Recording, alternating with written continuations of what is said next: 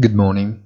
A bipartisan agreement between Democrats and Republicans was struck over the weekend regarding federal funding for 2024 and the related breakdown of spending chapters.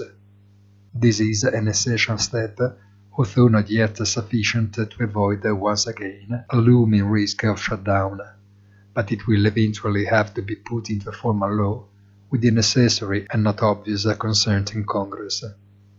For the time being, markets are going onward motu proprio, showing more moderate optimism, but at the same time without losing confidence in a 2024 that many investment houses already paint in glittering pink. Have a nice day and please visit our site easy-finance.it.